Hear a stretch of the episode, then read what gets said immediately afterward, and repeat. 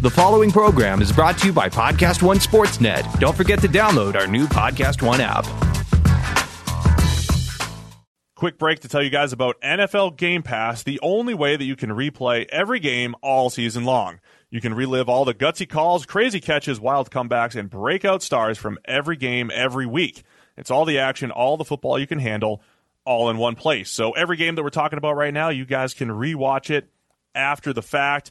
I'm going to be going back, and you guys can too. Go check out Lamar Jackson in week one. Go check out Dak Prescott and what that Cowboys offense actually did. Go check out Kyler Murray and his NFL debut. That's my favorite thing about NFL Game Pass. You can go back and watch at any time. And if you haven't watched a condensed game yet, you have to try it out. It's every play from the game back to back to back, so you can replay an entire NFL game in the fraction of the time it normally takes.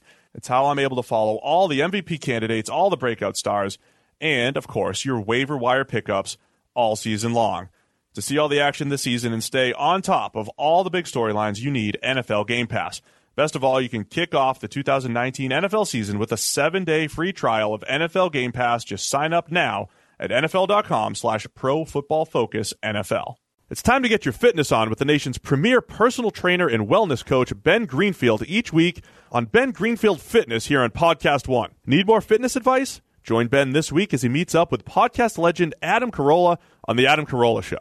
Download Ben Greenfield Fitness every Wednesday and don't miss Ben on The Adam Carolla Show on Podcast One or wherever you get your favorite podcasts. Welcome into the PFF NFL podcast. Steve Palazzolo here with Sam Monson. It is February 25th as we record, which means it is NFL Combine Week. And Sam, Combine Week for us is a little bit earlier than most because we go down and meet with all of our NFL team clients. That's all 32. Uh, so the teams get there a little bit earlier. They'll be there as early as Monday.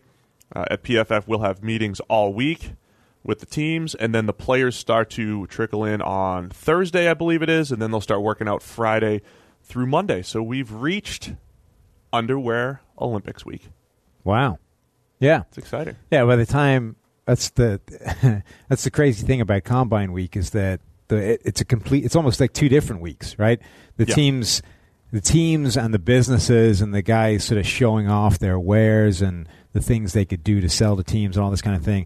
All that happens and is almost packed up and gone by the time anybody rolls around to do workouts. Like that's that happens later in the week, almost on, on a completely independent timeline. Um, and when those guys start taking place, the video guys, the backroom staff of of a lot of teams have already bailed. They've they've gone home, and you're only left with the personnel guys watching the workouts that are left. It's it's kind of fascinating dynamic of the whole thing. There's there's the combine that everybody sees on TV, but then there's this whole back end week that happens before the the sort of combine proper where all the business is done and all these guys kind of communicate and kind of deal with the next year's worth of uh, like business. That's where we've historically pitched PFF products. That's where we've met with teams and went from, you know, having one team to all 32. We're going to try to bring you guys some behind the scenes look, uh, some looks at what is happening, some of the business that is done, and what's going on behind the scenes at the NFL Combine. So we're excited about that, bringing the whole video team down there. You're going to be in charge of that, Sam, and really um, trying to give the fans a look at what's happening there. I want to touch on some big NFL news, though Okay. um, last week, you know, we started last pod, the last podcast, um, with me announcing that I did not get the Bengals defensive coordinator You job. didn't. and uh, you know, Despite Renner- the pitch. I thought it was a good pitch. Yeah. Yeah, Renner was here to to console, you know, shoulder to cry on, someone to lean on in our trying times. But as I said, you know, it was a good experience, you know, to at least be a part of that process, to Right. at least be considered, you know, and you use that going forward. Mm-hmm. Um, however, someone from PFF did get an NFL job Yeah. just a few days ago, announced just a few days ago. Which, by the way, we should have. Why did we decide? Why did we not break this news? We were Why- told not to. we were. Right. We should have asked permission because we had this days before Schefter. Right. I mean, days. Yeah. I even know the college job that he turned down as well. me as too. do you. Yeah. yeah. He turned down a college we job. We have for this. information that Schefter doesn't have. Can we break that? Are we allowed to break that? Zac turned down a college job to go get that Rams interview. Uh, but that was it. Zac Robinson, uh, senior analyst here at PFF, now the assistant quarterback coach with the Los Angeles Rams. Um, that was announced this weekend by Adam Schefter. Yeah, Pretty cool for us. Zac. Not, us. We yeah. did not break it. Schefter. We didn't break Schefter it. announced it, even though we knew. So yeah, let's let's discuss what the Rams are getting. Okay. With Zac in his uh, quick history of PFF, um, two years he spent here, uh, did a fantastic job. Uh, year one for him was kind of like learning the PFF system and the process, um, which is what everybody has to do. We've had other former coaches and former players come in. Year one. Um, and I don't want this to come away come across the wrong way, but they almost have to like learn, not relearn how to watch football, but learn how to watch football through our eyes because we do things completely differently. He did a good job of learning the system, uh, grading games, and, and just you know learning what we do. And then by year two and three, he started to take the quarterback grading because he's been here three years now. Actually, started to take the grading and just take it to a whole new level. He watched every single quarterback pass over the last two years, had the final eyes on every single NFL grade. Um, so it was great. He was a, just a huge contributor to the company. And I think when you look at that experience that he had, literally watching every single quarterback throw over the last two years and his understanding of the entire NFL now and every quarterback, just invaluable what the Rams are getting. He's probably the only coach in the NFL that can say that. Absolutely. I have watched Yeah. every single throw in the NFL over the last two years. I, I would be willing to bet pretty good money that there's no other coach in the NFL can come close to saying that. Like Yeah. that is a in as much as we talked before about the idea that you know in scouting it's important that to watch all of it. You know, not just these three games or these games against this opponent. Watch all of it because you never know what you're missing when you don't see the games that you kind of don't, don't have time for. Right. So, you know, there's other quarterback coaches in there. You know, Pat Shurmur went into the, the New York Giants job. First thing he did was watch every single Eli Manning throw. I mean, Zac has Zac watched. did it. All right, Zac already did that. Zac has already watched every throw from every other quarterback that took a snap over the past two years. That is a huge advantage he has over anybody else. Yeah, and so the interesting not I, I don't want to get into too many of the details. We're going to try to get an exclusive interview with Zac. He has been off limits from the media. What if he big times you? Oh, he might. I talked to him last night. He's like, "Look, no interviews." And so I'm going to try to. He's going to be around the office today, so I want to, you know, packing up his stuff, packing up his locker. Um, I'm going to try to steal an interview. We're going to at least try to get him on camera. He's actually literally going to take his playbook. He's going to take his. He's got a. He's got an old playbook. I Right. we, let's not say which one it is. I don't know if he stole it, Yeah, but he's got an old playbook sitting I'm on his desk. he's going to literally take his playbook. I hope he leaves it. I like that playbook. It's a good playbook. Yeah. I like to uh, Plus, read it every now and again. use that joke all the time. Yeah, bring your playbook. Right. He's going to bring it. Right, he is. If gonna he leave. takes if he takes that with him, the joke disappears. But from talking to him, rumor has it. Let me just, you know, I'm reminded every week that the NFL kind of pay attention pays attention to our stuff. Yeah. They listen to our podcast, they see the YouTube channel and stuff like that. So um, we're kind of reminded of that every week. So just make sure you don't don't piss anybody off, Sam. Yeah, I'm the one you want to talk. You, you want to talk to about that? Well, there's other people that need Yeah. that on the other Right. on our sister podcast. Feels like there's They- other people that that should be directed to more than me. They need a reminder. That's all I'm saying. Um, so the the fun part about this is, and I tweeted this a few months ago. I would be based off what you know, conversations with Zac and you know knowing what he knows about quarterbacks. I think he's an asset on the defensive side of the ball.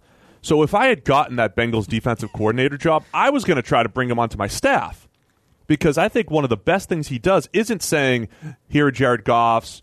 Here's what Jared Goff needs to do. It's here's how I would attack Jared Goff. Here's how I would attack Tom Brady and Dak Prescott and Carson Wentz and all these quarterbacks, right? He's got a really good feel for what you should do defensively against these quarterbacks. I would have him on the defensive uh, staff. And I don't know if every QB guru, so to speak, has that same ability. But if I was an NFL team, that is something I would tap into. I do feel like quarterbacks know how to attack other quarterbacks. I would have some quarterback minds in the defensive meeting room if I was running an NFL team or involved. I Pretty think sure that'd he'd be a you different way. down. Who's Zac would turn me down? Yeah, he'd have stayed at PFF rather than be your whatever coach, Well, look, special assistant to the defensive coordinator. No matter what the, which way you slice it, it's all a lateral move. Whether he's going from PFF to assistant QB coach with the Rams or to become one of my assistants with the with the Bengals, it's a lateral move from PFF. It's maybe a step down, but now he's on the fast track to be a 2020 head coaching candidate. he is. He's sta- so he is he I sent him my resume. He's for that stepping reason. in to Zac Taylor's old job. Is that right? Yeah, I mean, so it's a copycat league, Right. Sam. And so what happens is when you have a guy named Zac, Right. Uh-huh. Z, who spells it Z A C, you immediately need to replace him with another guy named Zac. But it's it's it literally the same role, right? Is. He's yeah. replacing Zac Taylor. Yep. So he is. well, no, I think Zac Taylor was the quarterback. That's coach. what I'm asking. Yeah. Zac is now Zac Robinson. He's the assistant, assistant So quarterback it's not the, he's not a like for, he's not a replacement for that role. I don't think so, but look, this is his first NFL But either job. way, with proximity to Sean McVay, his you know sh- his path to a head coaching job just got dramatically cut Oh, down. it's huge. So my goal here is to grab Zac Robinson Future head coach. after hours at the combine, at least sneak a selfie with me, Zac, and McVay. Right? He's going to the combine. Zac will, yeah, Robinson will be at the combine. Ah. Yeah. Okay. Tomorrow. He's going to drive down Tuesday. Yeah, just so you know. If you know the well, I shouldn't have given that out for the paparazzi. Yeah. I don't know when Zac's going. I don't want the paparazzi following him. Uh-huh. Um, but he will be in Indianapolis at some point. Um, so sometime after hours, I'm going to try to sneak a selfie when he's over there with his new boss, Sean McVay. So this is all part of the master plan. Plus, I already sent Zac Robinson my resume. Okay. Plus, he used to work for me.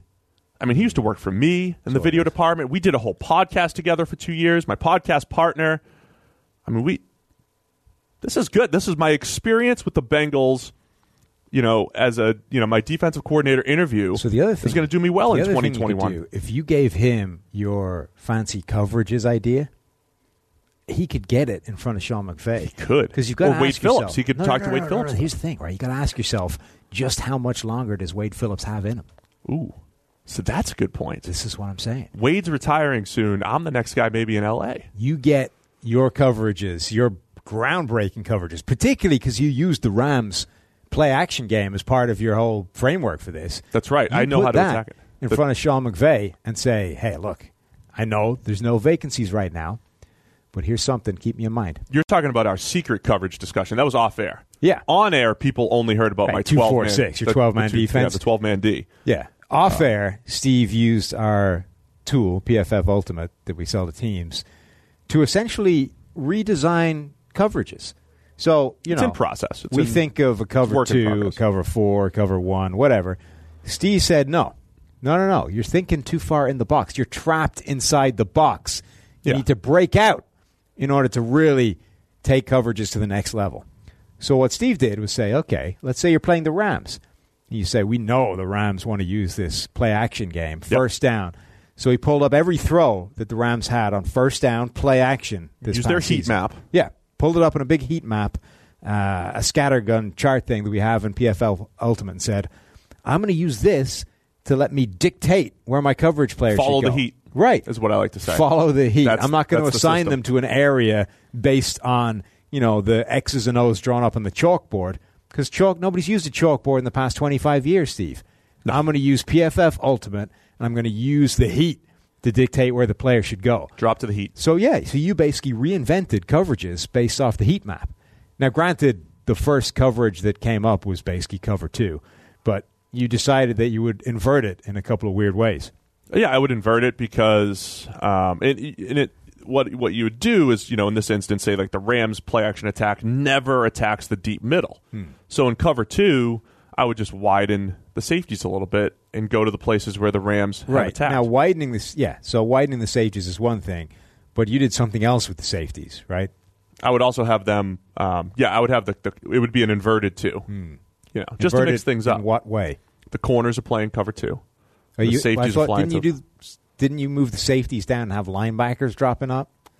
I forget. Look, there's three different ways to do it. I will when I when I'm ready to when it's finalized. I'll let you know. Okay. All right, fair okay. enough. But yeah, the safeties were kind of working down into the box a Yeah. little bit. The corners were playing deep, and the linebackers to the flat. So it was cover two, but all the um, all the assignments were kind of inverted, and it's kind of like it's sprint to the heat. Yeah. I mean, the important thing is here that you're not resting on your laurels having not got the Bengals No, job. we're You gonna are change the using game. this as an opportunity to grow. We're going to change the game. You know, uh, some people, they take it as a knockback. You know, they didn't get the job.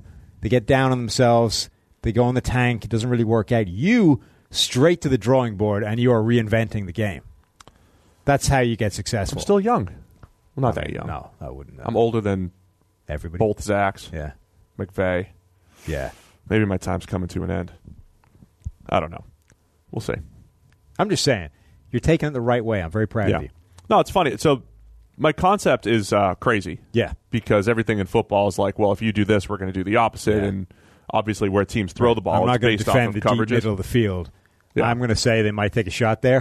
Um, but I would be fascinated if elements of just o- essentially over overcommit to tendencies on defense, which I don't think is, you know, it's not like that's different. Uh, you know, I'm sure teams are already doing that to a point, but overcommitting to where the tendencies or like the heat map or, you know, in these situations, I think that would be a viable strategy. Well, what was fascinating to me about that before you took it off into a you know into crazy town was the idea that all right, I'm playing the Rams on first down. What should I be calling? Because like I say, when you pulled up the heat map, basically showed cover two. right. So says that, where okay, the, if yeah, my if coverage know- defenders would go Right. to a cover two shell. If But- you want to know what you should be calling on first down play action against the Rams, let's start with cover two. But I think that's because they see so much cover one, cover three, so they're attacking the Right. places where that where the holes the are. Because that's the opposite you, of cover you two. at least know what you should be starting with, Right. right? Now, maybe you don't want to show them cover two. No, I would- not to say you need to line up in cover two and say, right now, target us. No, I would disguise it. Right, you disguise it. You show cover one, you roll to two, whatever. The point is that would get you a head start to know what you should probably end up in. You Yeah. know, as opposed to essentially, what do we want to do here? Eh, cover one Right. right? Like that sh- would give you the sort of the what you should probably look to roll to, and then hope that they don't call something you know outside of the box. And everybody's calling cover one, cover. They're calling cover three on early downs because they want that eighth man in the box to stop the run and all that fun stuff. But we're going to be playing the pass first. yeah. Right. So we don't we don't care that much. And obviously, it's more complicated than that because formations will dictate Yeah, all course. this kind of stuff. But it, you know, it's a good I teach my guys formation adjustments. That's a whole different level of yeah. teaching.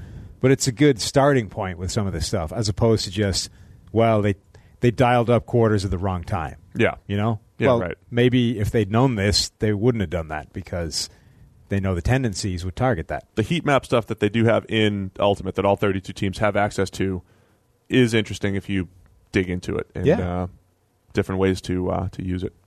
Anyway, I think the Rams are getting a good one in Zac. Um, again, I commend him for uh, taking to the PFF system, helping to make it better. He was a valuable resource that we had in the room here. He also, it wasn't like he was pulled straight out of PFF data collection. I mean, he had been training NFL quarterbacks on the side. He was out in California training a whole bunch of NFL draft prospects. I still haven't heard the whole story on how this came about. We let him out of the building. That was our mistake. Yeah. We should have just kept them locked away, like everybody else at PFF, in the dungeon. I don't know if he heard the count. Did we even make a counteroffer? I don't think so. And and look, I, and listen, I love It's a lot of hardball negotiation going on at PFF these days. Well, listen, no counter offer to Zac. You, it was just like, I mean, good luck. But this you. might open things up. A lot of our listeners, and I appreciate all of our listeners and our viewers, they stepped in and they said, "There we go. There's the money open for Steve." yeah. Right. I mean, we appear. so now be, Zac's salary's out. I'm just saying, we appear to be perfectly prepared to let you test the open market. Well, that would be a mistake. I mean, would it? Wait till wait till the connections I make at the combine. Well, you're going to need to have a big combine. You watch. I'm going to get more offers on the table. you are going to need to be networking the hell out of the Oh, I am. the combine. Oh, I Because will at the be. moment, it seems like the strategy is to let you test the open market and then come crawling back to a lower offer. T- the McVay. se- Once I have the McVay selfie, I mean, That needs to get on social media the I'll have a head coaching job. it. I'll have a head coaching job before Zac. Also, by the way, what is the height difference between you and McVay? Large. He's he's not a tall man. No, it's all right. He's already familiar with my work. I know. Yeah, He's a big fan. I mean, but I'm just saying, in order to get a selfie, like we're gonna need a Oh, box. we'll be sitting. We're gonna need We'll a box down. for him or We'll be something. sitting down. Or you're gonna need to do that stoop thing you have to do every time you stood next to the TV. I am not stooping. I am standing. Do not give the secrets of the YouTube channel to our podcast listeners. You think they haven't worked that out by now?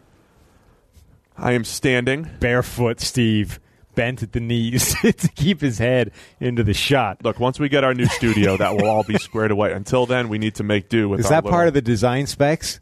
We we need to be able to put Steve back there and not have him barefoot and stooping. I sure hope so. When we've got the new studio, you should probably make sure of that because Otherwise, somebody's going to be Yeah, we have a big enough background that I right. could. Somebody's going to be building a thing, and you're going to have shoes. to crouch again. Anyway, um, it's gonna it's a great podcast. We're just um, we're just talking football, Hmm. just talking ball, as they say.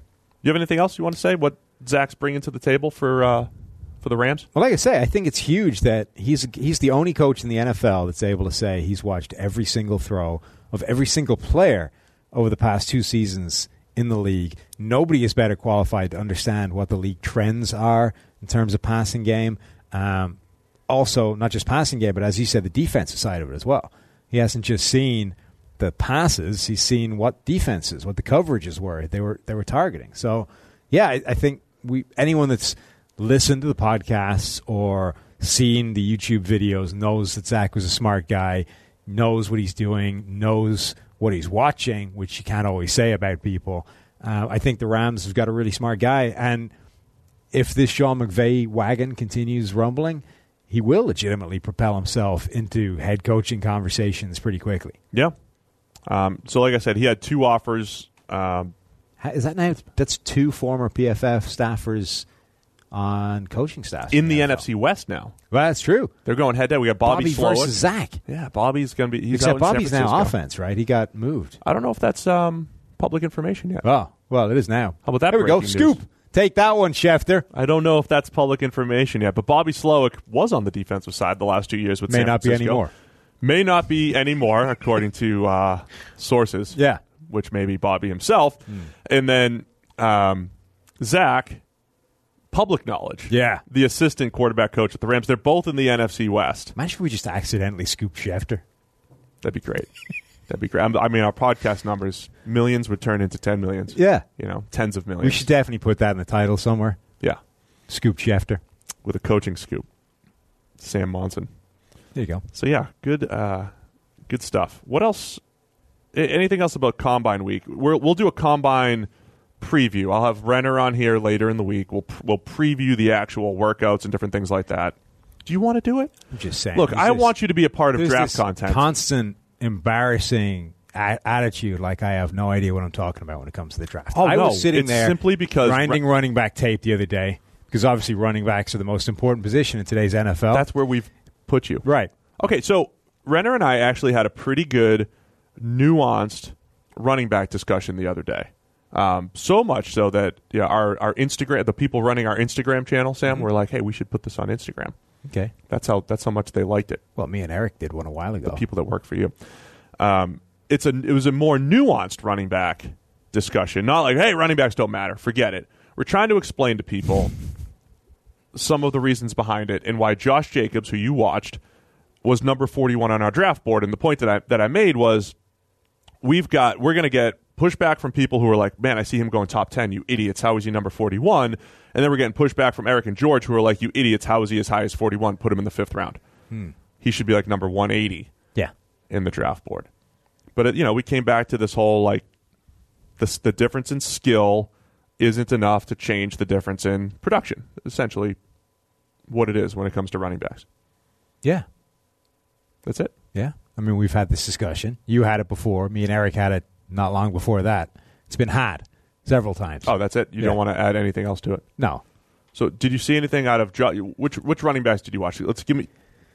Here's Sam's draft minute, brought to you by. I, I don't appreciate the uh, dismissive tone you gave. Let me that. hear Sam's draft minute on run, uh, the draft running backs that you watched. Go ahead. Look, I think Josh Jacobs. Can we was, get a solo just solo shot on I'm have to Sam? move into here. I'll just get out of the way. Josh Jacobs was a fantastic running back prospect. I was most impressed by his work as a receiver, which is obviously the most important part of being a running back. Right. Is how good he is in the passing game, which is exactly the same as it was for Saquon Barkley a year ago. Um, I didn't realize how much Alabama had lined him up out wide, like split out as a legitimate wide receiver. It- not only did they do that, but they actually used him as a receiver. It wasn't just let's run him as a gimmick play, have him jet motion, all that kind of stuff. He was used as a wideout, and he had wideout skills. There were plays in there where he's catching contested catches. He's using strong hands, keeping hold of the ball. He's making wide receiver adjustments deep down the field. Jacobs looked really legit. Um, now, I really like David Montgomery from Iowa State uh, from the tape you made me watch in the summer heading into the season. I still like him, but he's not the same kind of receiver. Like he'll be a useful guy out of the backfield, Right. But he's not. He doesn't have that wide receiver skill set that Josh Jacobs has. Um, but he still has that freaky ability to just move at the last second and avoid those critical big hits. Um, I really like Montgomery. I like Singletary, Devin Singletary from FAU. FAU, Florida Atlantic. Um, way more than I did in the summer, actually, from that tape. I thought he got a lot better this season. Seems to have more quickness about his game, more immediate burst than he did um, this time a year ago. So I like I like Singletary as well. I think this actually, the more I looked at this class, the more I think this is a really good running back class and potentially even better than last year's that I was pretty high on. Um, so yeah, that's my minute. In Nice. a time where running backs could never be less important, this is a really good time to get a running back. We put you on the most important positions Yeah. to evaluate. Who do you want to do next? Which which positions? I, all I wanna look at is next? I just don't want to be stuck with a bunch of six foot two corners that you keep making me watch. Well, you need to start watching the entire draft class. Can't- we have I'm a lot of draft just saying, content coming up that I'm- you're a part of. I'm not watching any crappy six foot two corners. I've had enough of them. I can't deal with it anymore. There's some good ones. Well, find them for me. Present them to me because I'm not Justin watching. Layne, Greedy not watching Williams. the terrible ones again in order to find them. Last year, you made me watch some absolute abominations of football players claiming that they were good because they were six two, and I just no, Yeah, I'm not doing it. We anymore. had to put on the list the guys that the NFL might like, so we have to have a take on them. We have Who to. was the guy? Who was was it? Florida State had one who was one of the worst corners I've ever seen. Ended up getting drafted in like the sixth round. Who was that? oh yeah, McFadden. yeah. The Tarvarus people had in McFadden. like the first round. It was terrible. There was a point where he, he was a uh, potential first rounder. Right. So I'm just saying, don't bring those people to me anymore. I'm not doing it. I'm not wading through his tape again. You're going to have to find legitimate first round players, get to decide. present them to me, and I will therefore I will then watch them. You will watch the draft class as you're supposed to. No, I'm not watching players like that. You I don't can't- pick and choose. Deal with it. You don't get to pick and choose. I just have. People think we hate each other. Yeah. What Can't- actually I hate is terrible six foot two corners. Can't understand why. Why are you so anti-height? I'm not anti height. I'm anti useless height. Do you have any NFL news we can discuss? Uh, no. Kyler happened. Murray at 206 pounds. Yeah, there's no way that's true. Why not? What? Have you seen what a 206 pound guy looks like at five foot nine? Well, this was like when Vernon Hargrave showed up to the combine with like a completely different body type. He went from like Yeah, a skinny weird. guy to quads that were four times as big as they were during the season, and he was like 5'11", 215. It's like that is not the guy that played football at Florida. a 206 pound guy at five nine. Let's call him five ten. Is big, Water weight. You get a lot of water weight. right? But he wouldn't be that now. He would So- be that like the day of the combine. So that's one of my favorite uh, combine stories. I'll name. I'm going to name drop a long snapper right now. Long You know. snapper. Yeah, Zak DeOssie, Okay. long snapper for the Giants. Uh huh. Uh, my workout partner back in 2007. Yeah. and he knew that the Patriots, the local New England Patriots, were kind of on him. The Giants, and that was when those teams had those. You know, we need our linebackers to be at least 250. Yeah. And I think he was weighing in at like 247. He was chugging water before the weigh in just to get to 250 because the Giants and the Patriots and some other teams had this cutoff where they wanted guys 250 plus. He weighed in at 250 because of it and got drafted by the Giants in the fourth round as a linebacker and then didn't play one snap at linebacker. He's been a long snapper ever since. Made some money all because of three pounds of water weight. so, Kyler Murray, drink a lot of water. Yeah. That's my advice. Yes. I think that there's this degree to which that makes sense Now I'm at the combine. I'm just saying, given his body shape at the moment, if he is under 5'10, I there's no way he weighs, there's no way he plays 206 or I anything don't like think it. so. What was Cousins a couple years ago? I didn't realize how slight he is. Kirk? Yeah. I mean, somebody said he was playing at like 195 or 202. Okay, let's discuss this. QB durability. 202 is his listed weight. Yeah, and he might have been under that a couple years he's ago. six three. Yeah. QB durability. Everybody's like, oh, you need a big, strong guy that can take hits. Uh-huh. QB durability has more to do with playing style than size. We see Cam Newton get hurt all the time. Carson Wentz the last two years, Big Ben, Andrew also- Luck are yeah. the perfect prototype. Joe Flacco, prototypical, perfectly sized quarterbacks to handle the NFL game. It's about playing style and taking hits. But also, just being large doesn't necessarily mean that you're better equipped to actually take the hit. No, it doesn't. Like, it, just just having more things to get hit doesn't make those things inherently stronger. No, I don't think so either. I, look, I, so then out of the slight guys who have gotten hurt, like RG three and Michael Vick, it's because they were terrible at not taking hits. Right. They didn't know how to slide. Vick played They in a suicidal hits. manner Right. every play. But guys like Russell Wilson, who does have this like, I mean, he's pretty stocky. He's stocky, right? Right. He's but he has a knack for not getting hit. Colin Kaepernick had a knack. You got it. Also pretty big. I mean, But no, but he had a knack. These guys didn't take big hits. Right. They knew these. I'm talking about guys that ran but or he's a run. pretty big guy. I understand that, but I'm saying their playing style allows them to not take big hits because Kaepernick had this knack to know how fast he needed to run to run out of bounds. Wilson has the same idea. They know how to avoid hits. Vick, RG3, they don't. Lamar Jackson's not good at avoiding hits. I do worry about his durability again, not because he's slight, but because he just, you know, just gets in there like a But running he back. is, and he hasn't broken down yet. Not yet. And he's been running to the ground for his first half. Year. First, yeah. I mean, I'm just over, saying, like over I don't, time, we'll see what happens. I have but- yet to see evidence that suggests simply being larger makes you inherently more durable. Well, that was like Jared Goff when he came out, weighed 215, and it's like, oh, he's frail. Right. But Carson Wentz, big strapping young man, he's 245 or 200 right. whatever. And Wentz has missed the end of the last two seasons. And had a career injury history in college. Like he was the guy with the injury history. Right. Had more of an injury history in the NFL. Had a better offensive line protecting him in college than Goff, whose line was trying to kill him a cow. And Goff is the guy that's fine, and Wentz is made of glass. So there you go. Yeah. So just because, anyway, all these things are like the idea that yes, Kyler Murray's size is legitimately unprecedented. There is if he wa- if he comes in at under five ten, there will be no quarterback with which to compare him. Like Doug Flutie is the closest, and Doug Flutie was like five ten or whatever, right? So it's completely uncharted territory, but because it's uncharted territory, one, we've conclusively dismiss the idea that being short leads to batted passes. Doesn't. Never has, never will. Yes, it's hard to see over offensive linemen, but you don't get more batted passes at the line if you're short than if you're tall.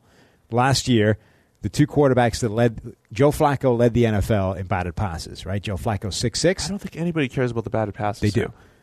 Kirk Cousins led the NFL in batted pass rate, right? And basically, if you put it on a put it on a piece of paper, no matter what level you're looking at, there's no correlation at all between size and batted passes. So one dismissed. Yep. Two, you're small, you're going to get hurt. You're too small, can't play at that level. You're going to get hurt. Again, there's there doesn't appear to be a correlation. Big guys get hurt just as much as small guys. It's way more about how often are you exposing yourself to stupid hits.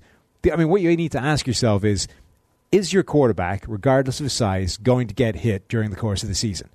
And the answer to every single quarterback is yes. To which any given hit can end your quarterback season if you're unlucky. Derek Carr was hit less frequently than any quarterback in the league a couple of years ago. The one sack that his left tackle gave up that year broke his ankle and derailed his career. Now, unless you're telling me that your offensive line can completely protect your quarterback, he will not be hit for the entirety of this game or the entirety of this season, then how big he is doesn't matter because any one of those hits can end his year. I mean, so it's like, look at Jimmy Garoppolo. The reason why he got hit, uh, or why he ended his career, is because in, Ended his career? Let's a bit try this again. That's breaking The news. reason- now we're scooping Schefter. the reason why Jimmy G's season ended last year. Got that now? Yeah. is because instead of choosing to just run out of bounds, he chose to take an extra hit. The reason why he hurt his shoulder when he was in New England is because he was rolling to his left, and where I think the smart quarterbacks just say, okay, I'm going to throw this one away. You time it up. Like, I'm going to throw this one away before I get hit. He kind of tried to wind up, make a play down the field, and took the hit that smashed him on his shoulder. The same thing happened to Matt Moore with the Dolphins that same year. It's that split second decision where throw it away quickly, save myself, versus try to make a play knowing that I'm essentially giving the defense a free shot where he's going to slam me on my shoulder or collarbone. So you see players do that. It's kind of their fault at that point. Yeah. So Garoppolo not running out. Garoppolo's done this twice now. And I don't think this has anything to do with his frame. I think it has to do with his decision making within the game to take a hit or to make a play. well, also, this one, it wasn't even the hit that did it. Well, it was the, cut. but he still should have just ran right out of bounds. I agree. But the point is, he planted, tried to make a cut up field, Right. and his knee exploded. Now, he's 6'2, 225 and his knee just exploded for no reason.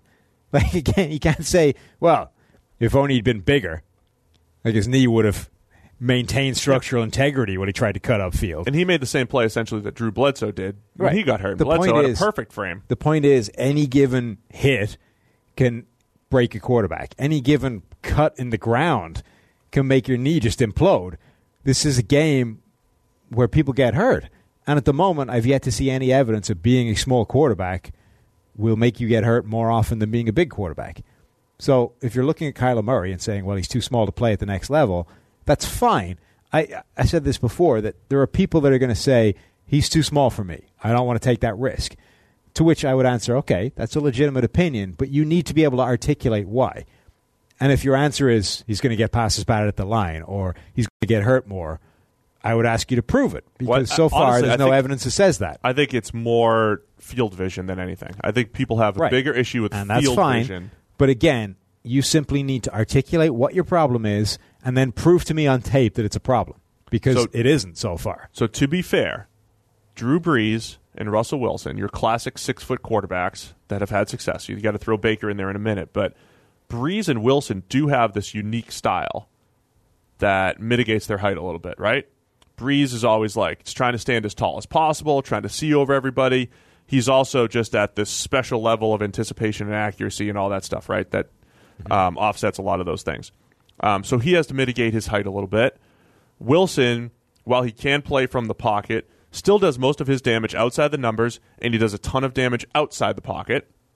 Right, so that's his way of kind of dealing with that. He doesn't have the best vision in the middle of the field. I think compared to some other Wilson is going to be a great comp for Kyler Murray with that style because so Baker got tagged last season for being an undersized quarterback.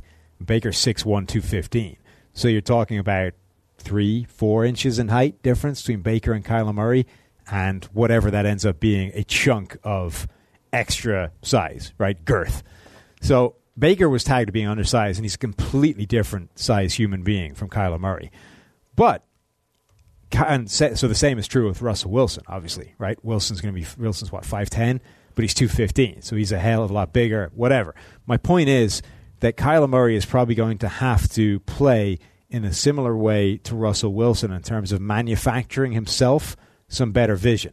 So yeah, if you're five nine, you're not going to see over a guy that's six five standing in your face. And if you have a bad offensive line, they're going to be standing a lot closer to your face than they would be if they were a good offensive line. But the way Russell Wilson bails from clean pockets a lot of times, or just simply moves around behind the line of scrimmage, but opens him up a bunch of vision lanes that other quarterbacks don't have. Like a six foot five guy working from the pocket can at times have a much narrower field of vision because the things closing in around him and everyone in front of him is six five as well. He's now working from a very tight enclosed space with not much vision. Russell Wilson does a little dance, bails out to, to the flat, and suddenly he's got a wide open field in front of him. Now, okay, he's closed off some options that he would have had otherwise because now he's on one side of the field or whatever. But we've seen from Kyler Murray's tape that he can do a lot of those things. And whereas some of these quarterbacks that have that freaky level of athleticism will start to move, and the second they start to move, they're running. They're gonna they're going to pick it up with their legs. And Yeah, they're right. not interested. He does a lot of that Russell Wilson stuff where he starts moving around, which just it's it's uh, spaces out everybody. It makes them start to run around to to chase him and opens up holes. But then he takes advantage of those holes. He slides into the open space and delivers a pass. I think you'll see Kyler Murray at the next level play a lot like Russell Wilson in terms of sometimes getting himself into trouble, but more often than not, essentially buying himself vision that other quarterbacks can't. Yeah, I think that's a good way of put it. Putting it. I mean, I think that there's something to that. Um, there was a discussion on Twitter. Um, all right, let's wrap up with this. I put some QB tiers out there Yeah. on Twitter from the last two years. Um, there was a discussion. George asked me about Kyler Murray. He wanted Kyler to be a little bit higher. Somebody suggested we do a podcast about it, which I'm all for. We could do that down in Indy, have a little discussion where we are. Did you see my tiers? Yeah. This is I pro- corrected them for you. Okay. Well, well, let's discuss where I had them first, and then I'll let you correct them. Okay. Um, this is based on prospects over the last two years. This is also based on people saying that Dwayne Haskins is the best over the last two years. Also, by the way, this is like this is PFF's uh, interpretation of the prospects, right? So a lot of people are sort of well, not a lot of people. Some people are kind of criticizing us for this revisionist history of saying Baker was this amazing prospect because most people didn't think he was going number one overall until it happened. Right. Whereas PFF said he should be number one overall, Right. dating back to October. So this is from a prospect standpoint, not like what we know now. Um, But Ba- PFF's interpretation of a prospect is different to everybody else's. So we had Baker as a number one prospect by a distance. Mm-hmm. Most people didn't. All right, so here's here's what I had. I don't have the tweet pulled up right now, but I'm sure we'll we'll pull it up for this. Um, Baker Mayfield in a tier of his own. Yep. Number one. Um, Sam Darnold and Kyler Murray. I put in the same tier two together. Uh, tier three, I put Josh Rosen and Dwayne Haskins. And then tier four, who did I lump in? Lamar Jackson, Josh Allen, Mason Lock. Rudolph, Drew Lock, Everybody and else. is that it?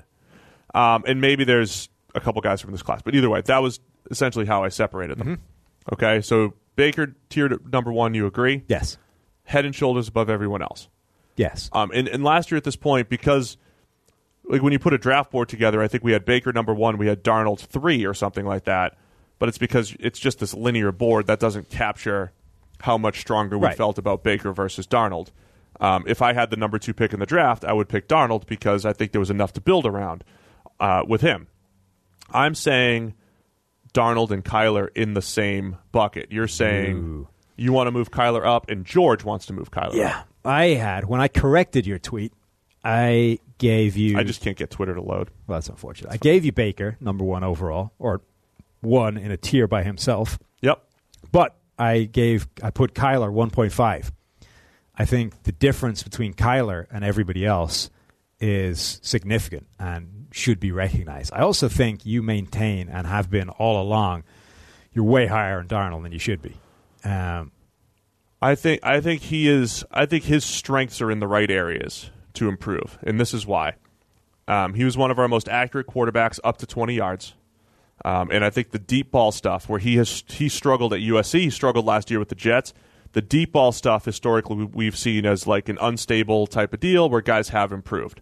So part of my Darnold evaluation is banking on some of that improvement down the field, banking on him being really good at the one to twenty stuff also the thing that definitely separated Darnold for me versus say Rosen was his ability to make plays outside of structure, off script plays. I thought he was fantastic. If he had to quickly evade pressure, throw on the run, get outside the pocket, Darnold had that fourth quarter magic that he had in college. So for me, it's it's it's a little bit of projection and it's a little bit of maybe overweighing some of the things, um, the high end stuff that I saw at USC yeah. that I definitely thought separated him um, from Rosen. George's point on Kyler was his rushing ability. I don't. I, I want to get George on the podcast to explain it more, but I'll say this: if we said the same exact thing about Kyler that we said about Lamar last year, which is like build an offense around his rushing ability, create open throws, and all that fun stuff, you could do that with Kyler's rushing ability. Like if you built that same offense using his speed in the designed running game, you could build an offense. I think. Yeah. And then you look at the two guys as passers, and Kyler's in a whole different league compared Yes. to Lamar. Yeah, and I think he's in a different league compared with Darnold as well. I so I could I could maybe get on board with the idea of separating Darnold from the next people as Let well. me let me just finish up real quick. Darnold's also the the two he he played as a redshirt freshman You and as a redshirt age, sophomore. It- he's still death with this laptop. he's still young as a starter. Okay, he's still young as a starter. I was at Elite Eleven with both kids, with both Darnold and Kyler Murray. Mm-hmm. Kyler was making some spectacular plays that week as well. Um, so they are the same age, um, but one year of production from Kyler is one thing. As great as it was, yeah. that I have more hesitancy with him than someone else. If we had two years of 90 plus PFF grade play from Kyler, I'd feel much better about him. Yeah, I'm just saying as a as a passer, we've seen. I think he's been better than Darnold. He's been every bit as accurate. He's been spectacular. His grade has been higher.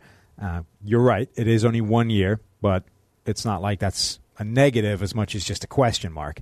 Yep. Um, and you have the rushing ability. So if you were just talking about a statuesque pocket passer, I would say he's probably a better prospect than Darnold. Plus, he has that rushing ability that completely eclipses anything Darnold has to bring to the table as a bonus. So I think you have to separate Kyler Murray.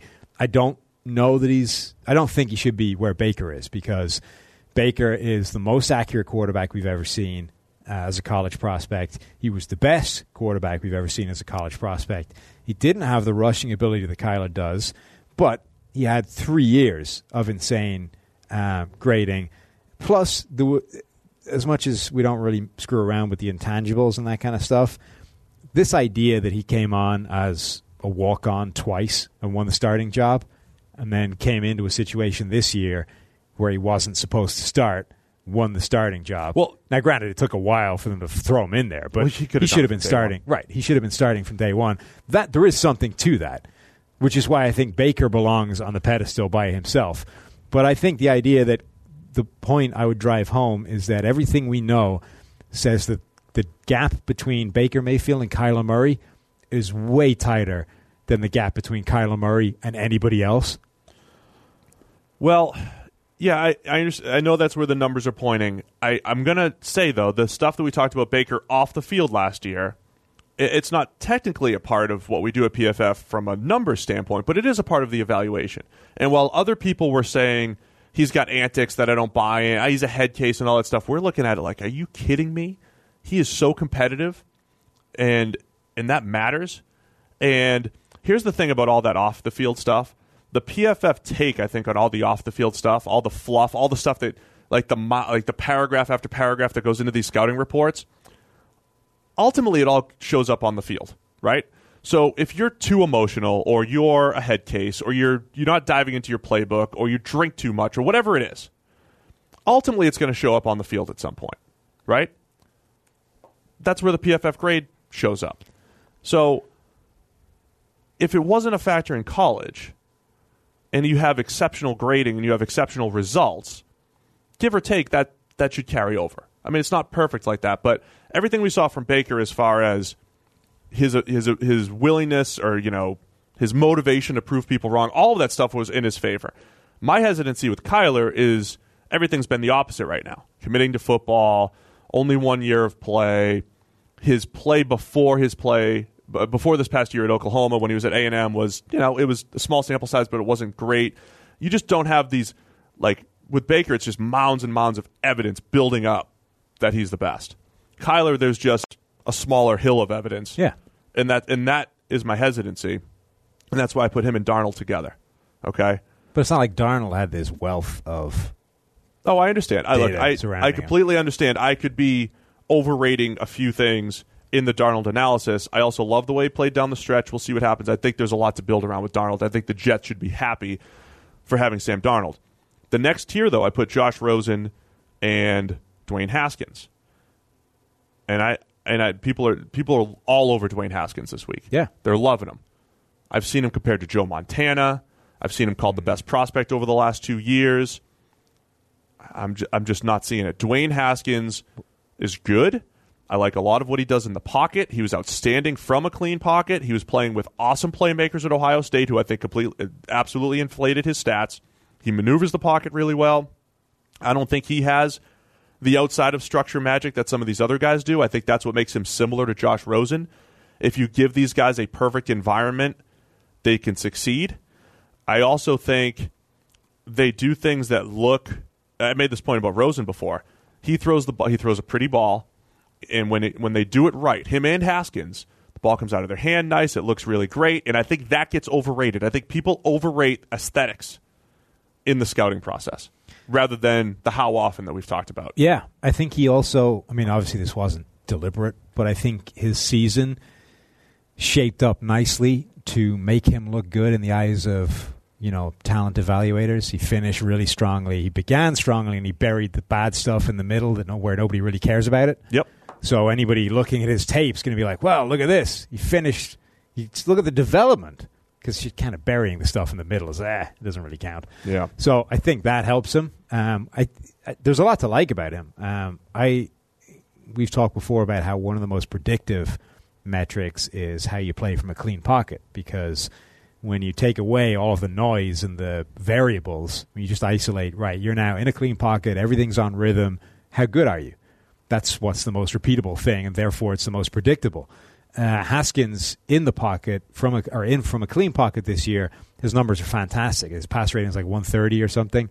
Um, interestingly, Kyler Murray's higher, uh, but that that's the kind of number that does stand in Haskins' stead and say, yeah, this guy could be a very good quarterback. I don't. I mean, I think we're souring because Rosen was such a disaster this year in the worst situation in the NFL. You get this year revision saying, well, he wasn't that good to begin with. I'm not. How could you possibly say that Haskins isn't better than this guy? I'm not trying to be. Re- I'm not saying you are. I'm saying Rosen. people, people. are. Yeah, yeah, people are. Rosen's good. I mean, Rosen's potentially a good player. We said Rosen is Eli Manning ish, which mm-hmm. means the high end is there. So, and then somebody said to me, there was a Darnold supporter who responded to one of my tweets and said, Darnold's a better player. Guarantee he's going to have a better career. And here's the thing about player evaluation it's not. It doesn't mean that Baker every single year for the next 15 years will be the best quarterback, and then it'll be Sam Darnold, and then it'll be Josh Rosen, or whatever your ranking is, right? There might be two years out of the next 10 or whatever it is where Sam Darnold has a better grade and better numbers than Baker Mayfield, Yeah. right? Also, It's just- anybody guaranteeing anything is an idiot. well, yeah, of course. But like, look at 2004, right? Those quarterbacks, Eli, Ben Roethlisberger, Rivers. That's an extreme example in that all three of them have some degree of Hall of Fame argument. Ooh, some degree. Yeah, they do. But you could go through their career. I haven't actually done this exercise, but you could go through their career, and I would imagine all three of them have multiple seasons where you would say those that's the best one of the three. Oh yeah, each one of Eli those had 2011 and Right. 12 where he was probably the best so guy. if you're like if you're casting your mind back, you're like, okay, which was the best quarterback from 04? Well, which year? Yeah, so you've got Eli off the top of my head. 2011 and 12 is outstanding. Right. Plus, one of those years was a Super Bowl year. Plus, he has a Super Bowl run in 2007. Outside of that, he's number three. Right. in that group. But he's got two rings. Big Ben has, and I would I would say half the of the of the remaining years, half the years Rivers was the best quarterback of the trio, Right. and the other half Big Ben was the best quarterback of the trio. And then you look back and you're like, all right, that's three very good quarterbacks over time. Eh, two very good quarterbacks over time, and Eli Hall of Famer. with two and a half good seasons. Right, but the point is, if you cast your mind back and you're like, right, which guy would you say is the best quarterback from that class?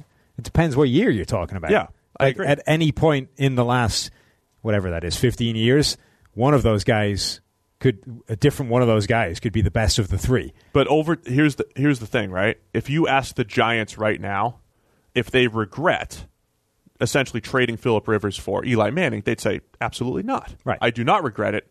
We got two Super Bowls out of it. We got a whole bunch of non-playoff years out of it too, but we got two Super Bowls out of it. We're happy.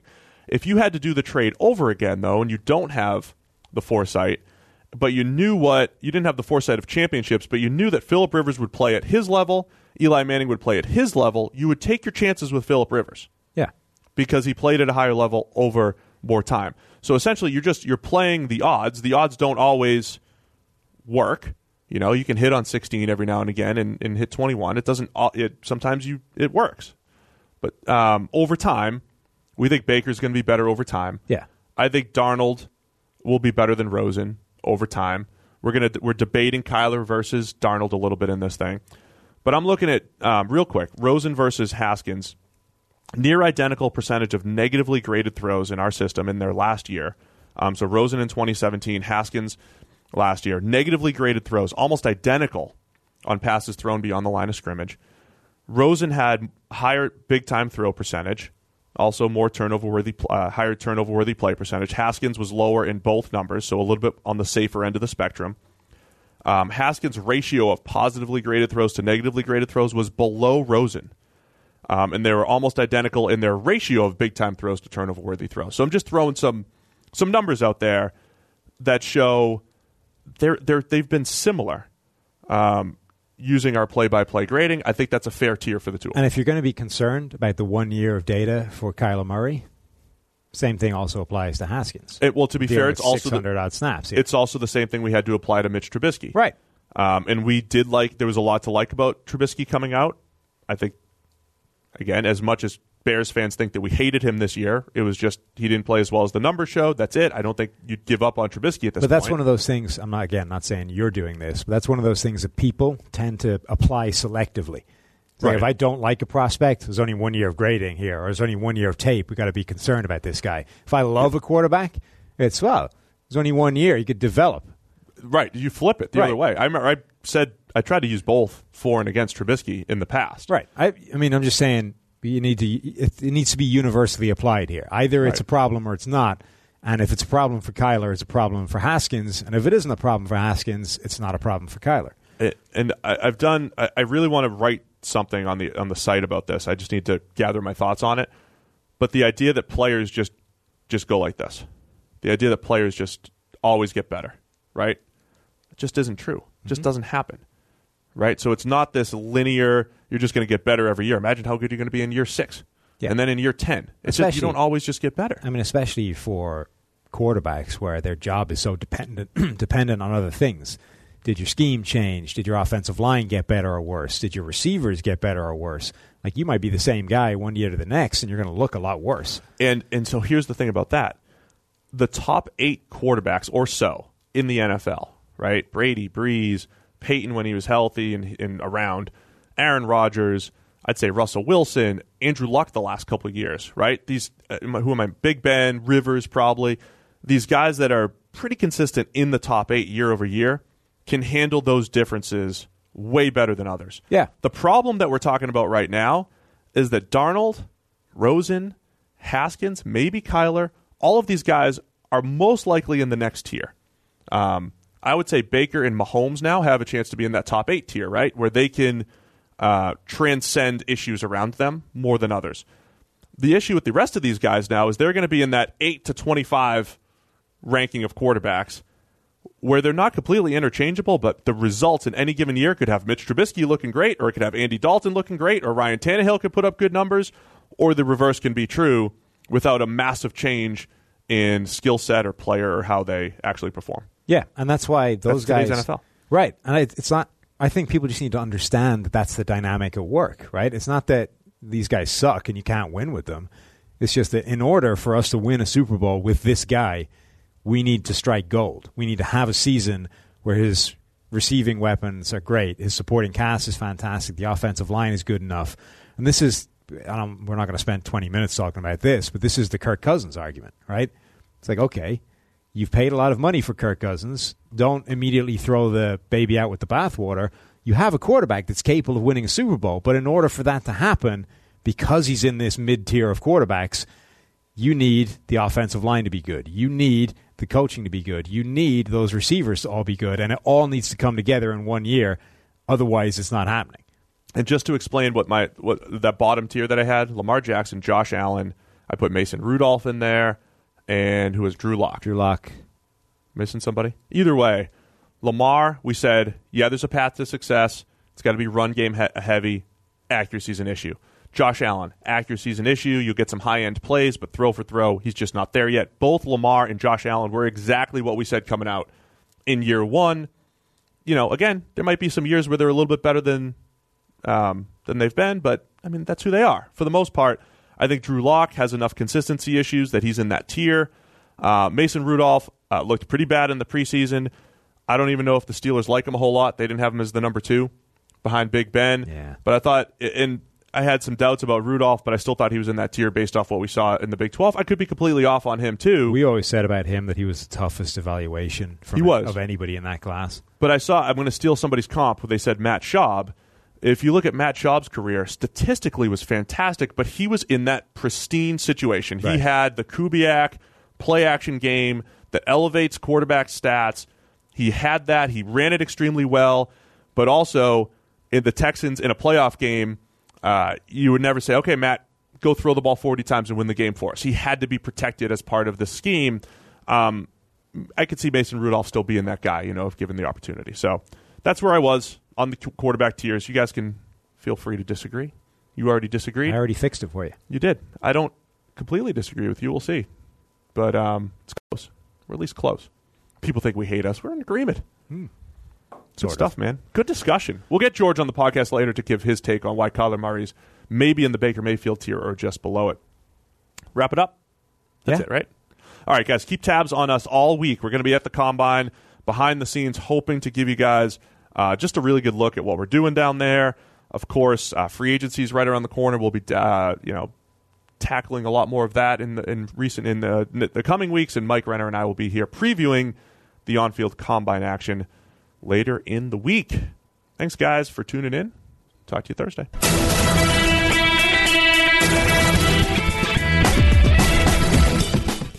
Quick break to tell you guys about NFL Game Pass, the only way that you can replay every game all season long. You can relive all the gutsy calls, crazy catches, wild comebacks, and breakout stars from every game every week. It's all the action, all the football you can handle, all in one place. So every game that we're talking about right now, you guys can rewatch it after the fact.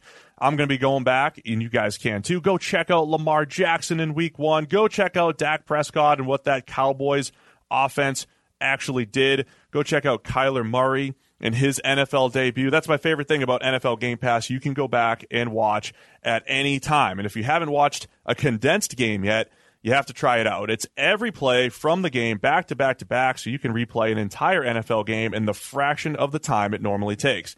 It's how I'm able to follow all the MVP candidates, all the breakout stars, and, of course, your waiver wire pickups all season long. To see all the action this season and stay on top of all the big storylines, you need NFL Game Pass. Best of all, you can kick off the 2019 NFL season with a seven-day free trial of NFL Game Pass. Just sign up now at nfl.com slash pro football focus NFL.